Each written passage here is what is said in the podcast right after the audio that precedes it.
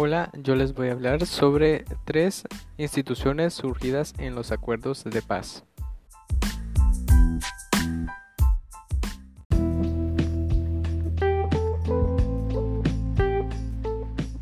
La primera institución de la cual les voy a hablar es la Procuraduría para la Defensa de los Derechos Humanos.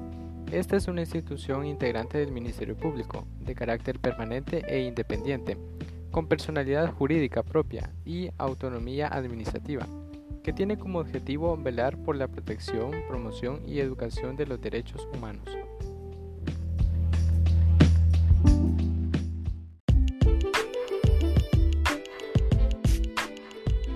La segunda institución es el Tribunal Supremo Electoral.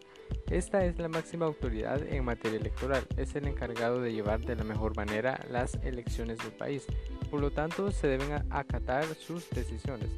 El Tribunal Supremo Electoral es la máxima autoridad electoral, tanto en el ámbito administrativo como en el ámbito jurisdiccional de la República de El Salvador. La función administrativa que consiste en planear, organizar y ejecutar los procesos electorales de presidente y vicepresidente de la República, diputados de la Asamblea Legislativa, diputados de al Parlamento Centroamericano y alcaldes y consejos municipales.